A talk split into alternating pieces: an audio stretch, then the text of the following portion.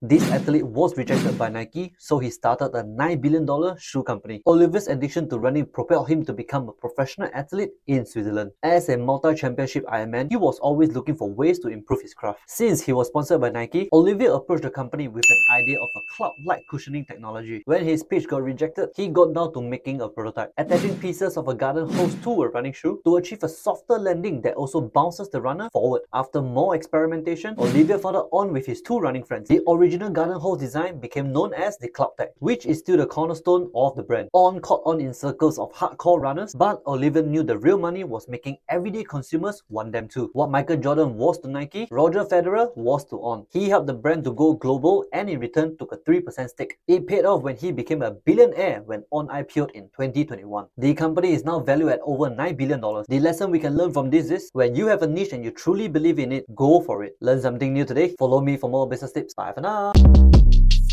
Shortcast Club